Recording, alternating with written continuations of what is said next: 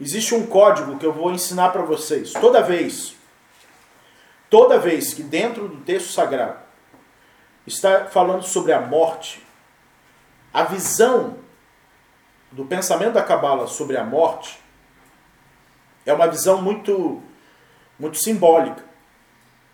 O que é a morte para a Cabala? A morte é a incapacidade de compartilhar. Então, eu posso dizer categoricamente, por exemplo, que Moisés está vivo. Por quê? Porque nós estamos no século 21 e estamos falando ensinamentos que vieram dele. Eu posso dizer categoricamente que Abraão está vivo, porque estamos no século 21 e ele continua compartilhando. Você está vivo quando você compartilha. Você está vivo quando a luz que você é capaz de acender dentro de você chega no outro. Anota isso aí. Você só está vivo quando a luz que existe dentro de você ilumina a vida do outro. É isso que faz de você uma pessoa viva.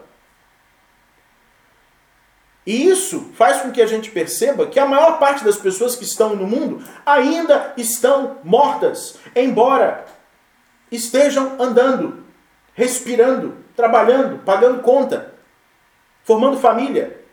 Mas estão mortas. Por quê? Porque a luz que está dentro delas não ilumina a vida de ninguém. Então é preciso que você atente para isso. Os antigos de nossa tradição falaram que neste tempo, neste tempo agora, nós estaremos, estaríamos entrando numa nova era. E essa nova era, que os antigos cabalistas chamam de a era do Mashira, como chamamos em aramaico, que é a era de uma consciência mais elevada, e que um dos fenômenos dessa era, ficou conhecido como a ressurreição dos mortos. Um dos fenômenos seria a ressurreição dos mortos e que os mortos do mundo inteiro iriam ressuscitar. É claro que no imaginário do religioso, isso é um monte de cadáveres saindo dos túmulos nos cemitérios, né? Mas não é isso. Não é isso.